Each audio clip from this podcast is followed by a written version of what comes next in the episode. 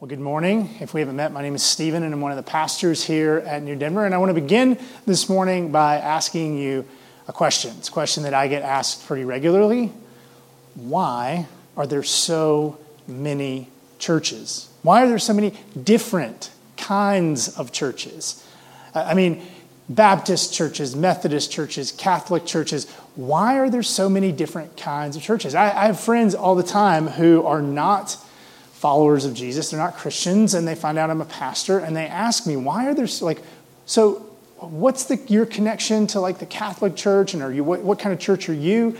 It's very confusing, and, and it's understandably so. I did a little Googling, a little research, and turns out there are 45,000 different denominations worldwide.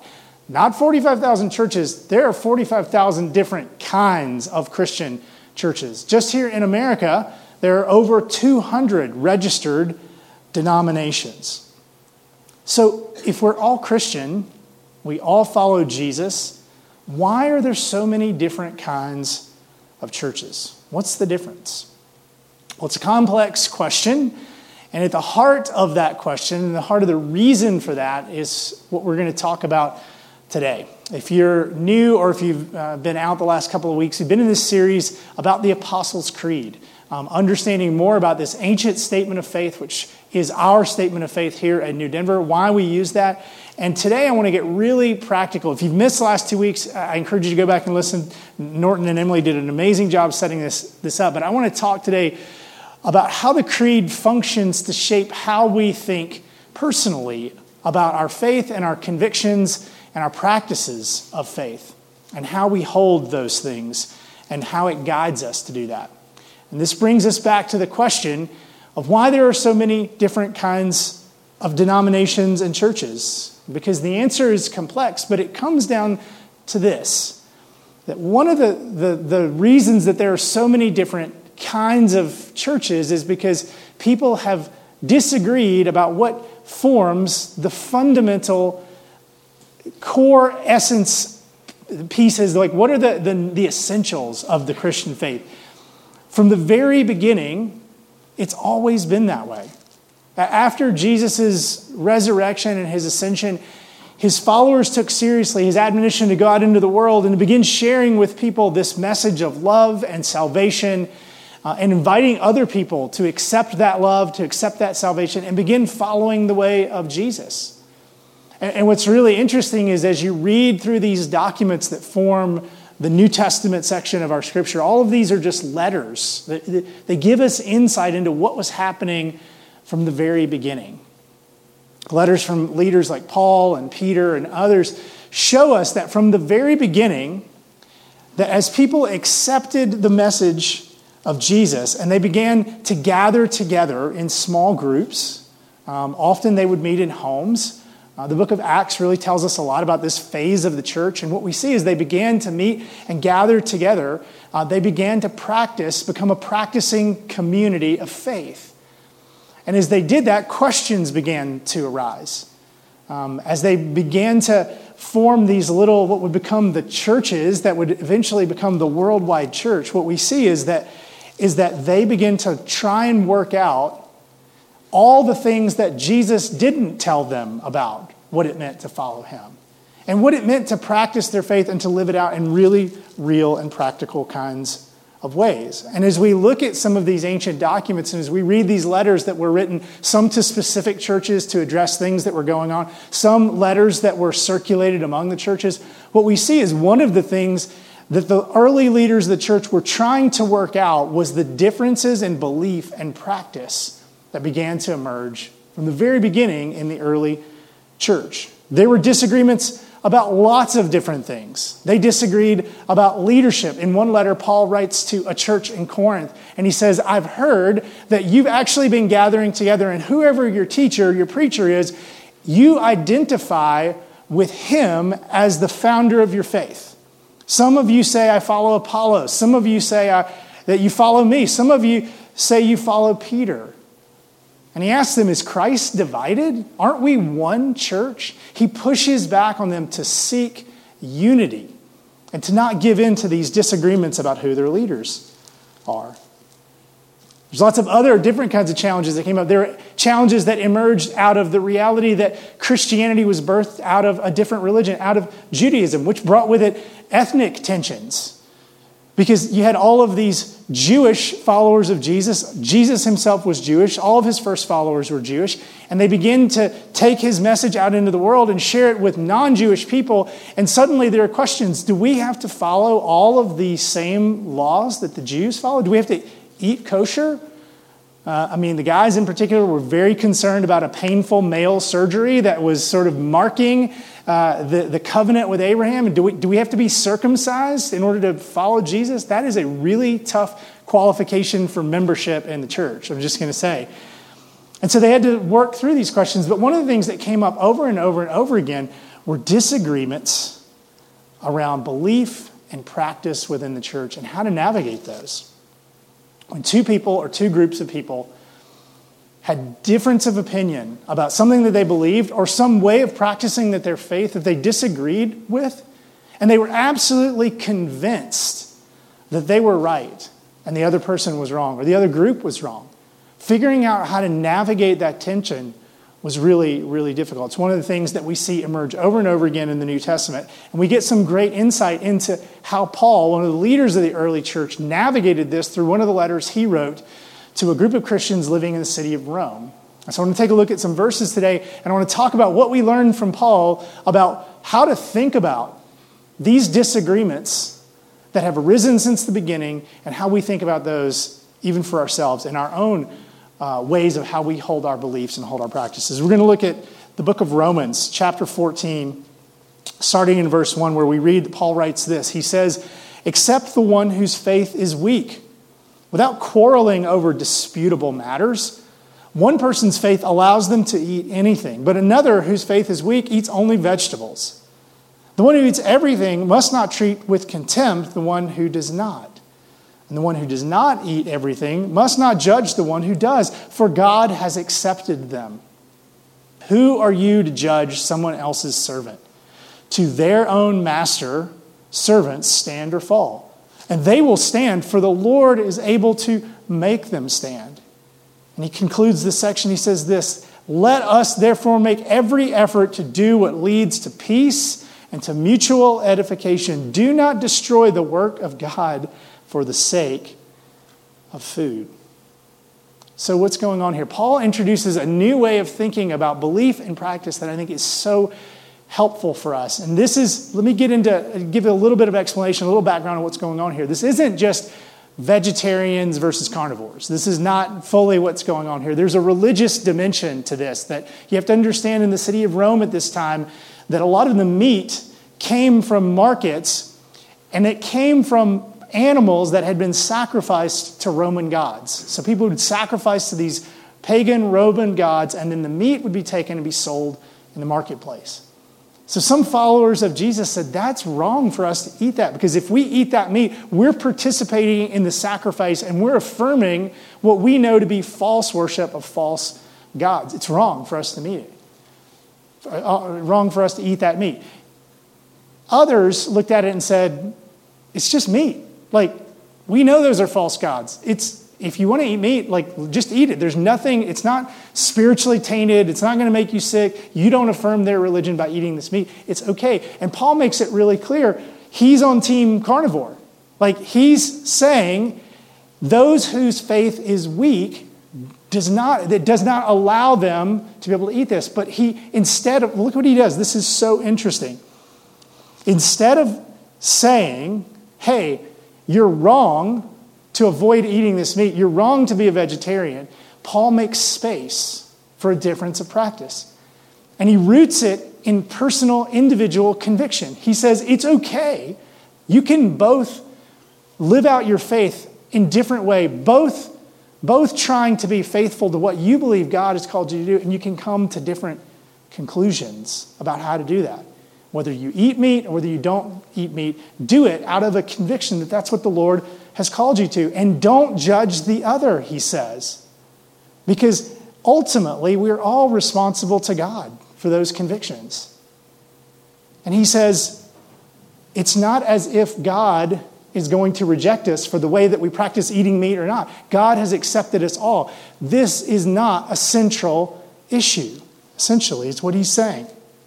He makes it really clear that God has already accepted them, regardless of where they stand on these secondary, he calls them disputable matters. How do we know they're disputable? Because there's a dispute happening about them.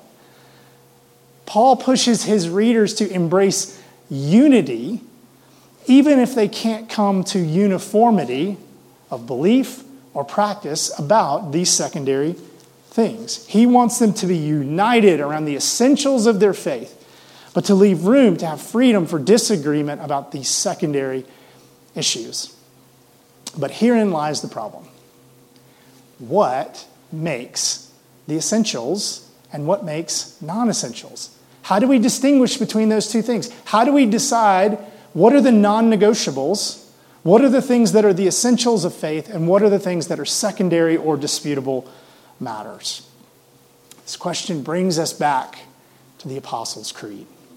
The Creed was written originally by leaders in the early church to bring unity around what they saw as the central, most important, most necessary tenets that all Christians in all places, in all times, regardless of which house church you attended, whether you, you were in Rome or in Athens or what part of the, the ancient world you lived in, everybody could say this creed and believe the same things, whether they ate the meat that they bought in the marketplace that was sacrificed to idols or whether they didn't.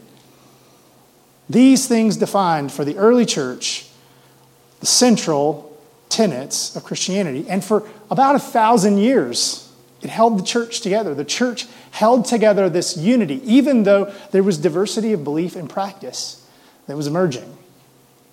Unfortunately, human nature being what it, what it is, um, we were not able to hold on to that perfect unity. And the first split in the church happened around 1054 when churches from the east, centered in Constantinople with leadership in Constantinople, and churches from the west, with their leadership centered in Rome, came into disagreement about a number of different things. It's a super complex issue.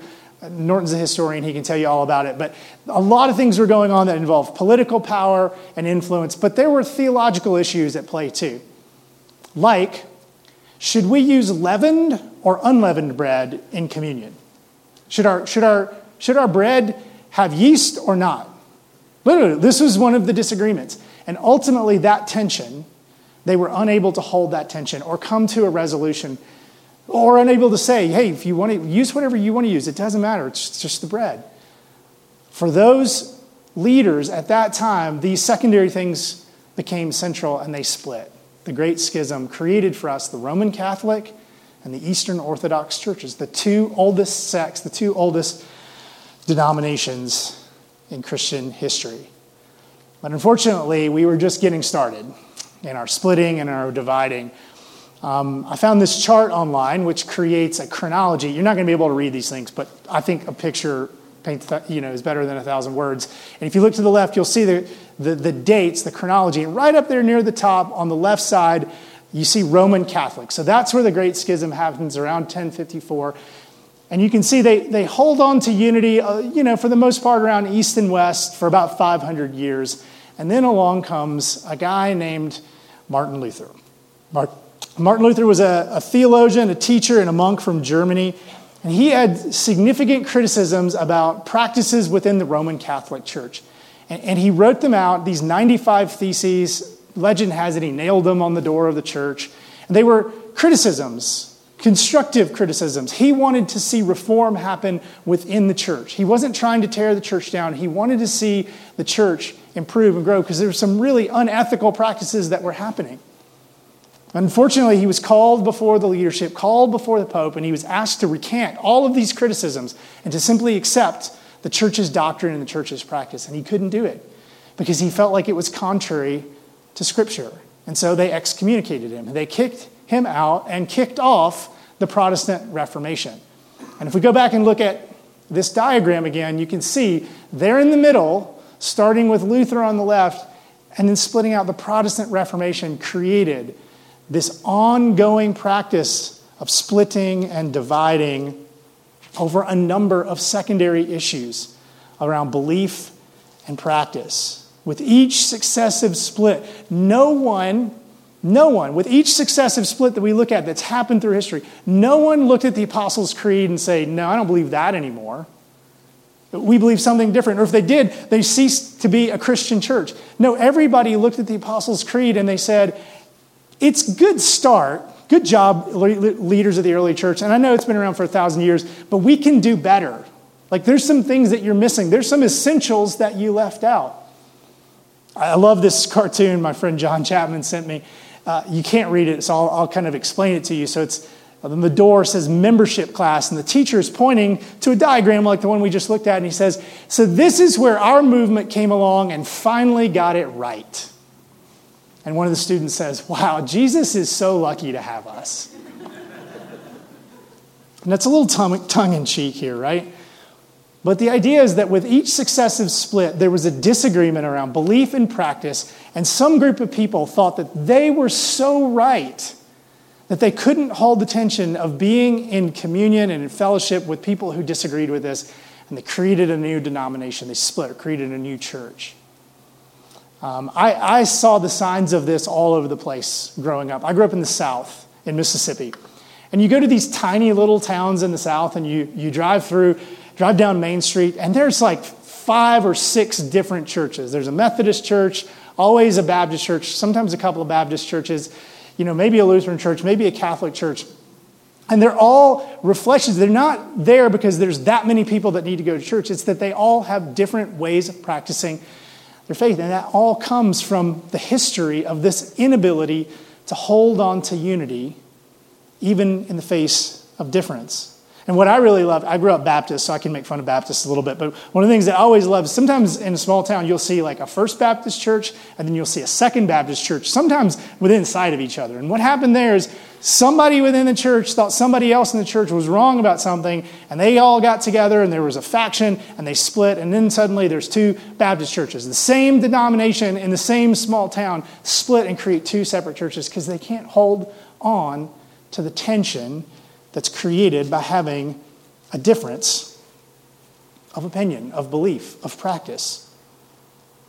Part of what led me out of that denominational world in my 20s, when I was choosing for myself the church that I wanted to be a part of, was all of that bureaucracy and hierarchy and what I saw as, as, as hypocrisy, too. Like, there was just a lot of stuff I wanted to get away from. So I started attending a non denominational church, which is even worse because non denominational churches, they say all the denominations are wrong, and we're going to choose for ourselves what we believe. So with the non-denominational church, you could end up with a, you know, an infinite number of different belief statements about what they believe. So when Norton and Jason and I decided to come to Denver to start New Denver Church, and we decided we didn't want to be part of any of the denominations that were out there for all those reasons, we were faced with the same problem. Are we going to just continue in this process of writing a really complicated, detailed belief statement? What do we believe? What did we want to found this church on?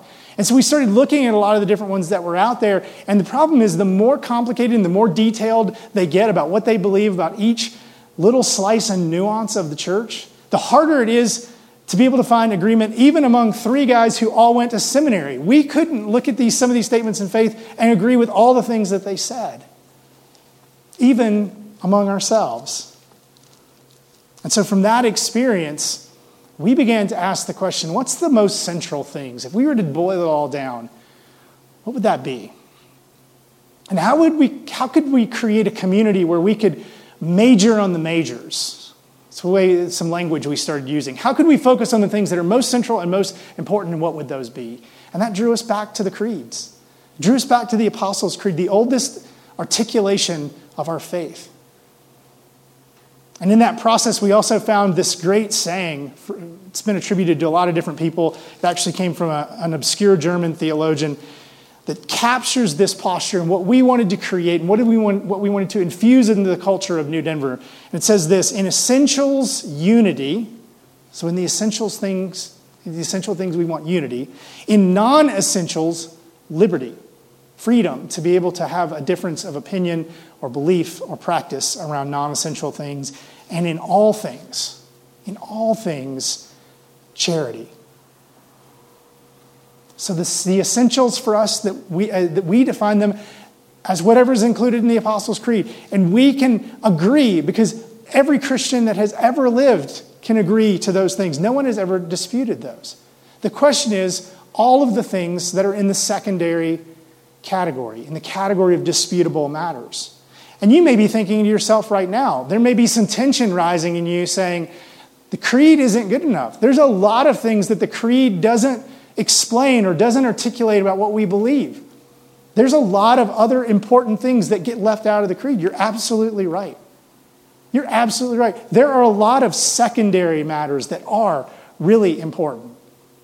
If you're not sure what they are, if you don't have your own list, let me give you some suggestions. Here are some things that are secondary matters that people have disagreed about for centuries. Baptism, communion, manifestation of the Spirit through supernatural gifts, the role of men in the church, the role of men at home, role of men at work, role of men in the community, the role of women in the church, the role of women uh, at work, the role of women in the home, the role of women in their community, the nature of gender and sexuality, marriage, divorce, remarriage, birth control, reproductive technology, pacifism.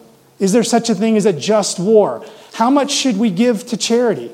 How much should we make? How much is too much? Should Christians save for retirement? How the universe was created, styles of worship, styles of preaching. What entertainment can Christians enjoy and which ones should we avoid? What about the use of alcohol, the use of tobacco, and for us in Colorado, of course, the use of marijuana? And oh, by the way, if you missed it, psychedelic mushrooms also legal as of the last election. Tattoos, piercings, vaccines, mask mandates, and of course, who can forget how do real Christians vote and what political party are they part of? Are we saying that these things are not important? Absolutely not. We're just saying they're not central, they're not essential. They're not things that all believers have to agree on to be able to be in a growing relationship with Jesus. We all have beliefs and convictions about these things. And I have a lot of sympathy for churches now. Being a church leader, we have to make decisions about a lot of these things. And they have practical implications about who will attend here and who won't based on whether or not they think those things are essential. Last week, if you were here last week, you saw us model two practical decisions that are about secondary issues. The first, we dedicated a bunch of babies last week. We asked families to come up and to commit to growing their children, raising their children to know God. We did not baptize them. That has been a practice since the early church, that some denominations choose to practice infant baptism. We choose to dedicate babies, but then allow children later in life or adults, when they've made a decision for themselves to follow Jesus, to be baptized as adults. Did you know that that practice was so radical when the Anabaptists introduced it that people who practiced adult baptism were persecuted and drowned by the Roman Catholics and by other sects of Protestantism. It was so controversial that people were willing to murder someone over it. I feel like we made a lot of progress, you know? If you want to baptize your kid, we'll just send you to one of the churches down the street that we're in relationship with. That's fine. We can disagree about that, but we have to make a decision about practice. If you were here last week, you also saw Emily lead our baby dedication and then preach. She's a pastor. She leads here. She can lead in any capacity. She is not restricted because she is a woman. She's a rock star and an amazing leader. But did you know that Emily would not be able to do that in every church? In fact, every church that I attended before I was part of Starting New Denver, Emily would not have been able to do that. I, I shared a couple of months ago. This is a point of theological conviction that I have changed about over time. But I have many friends who lead churches that don't allow women to lead in every role in the organization. And you know what?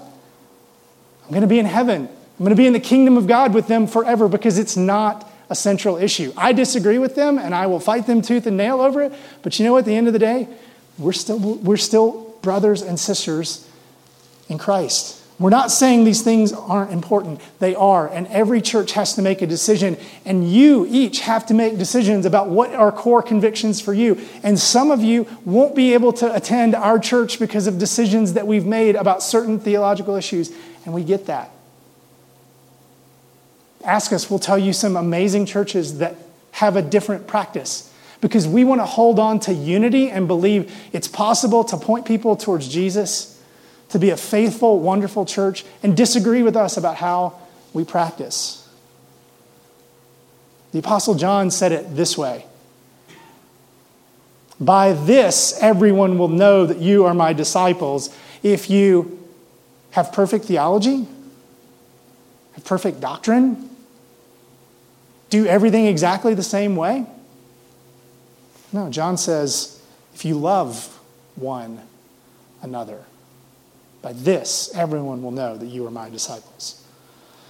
So, as we go out into our lives this week and we encounter people, maybe within this church, who disagree with us around belief or practice, let's remember this saying in essentials, unity. What are the essentials? The creeds define this for us. In non essentials, liberty. You are free to develop your own belief and practice and conviction before the Lord about all of these secondary issues. And then in all things, but especially when we come into disagreement, charity. Let's pray that God would help us to do that.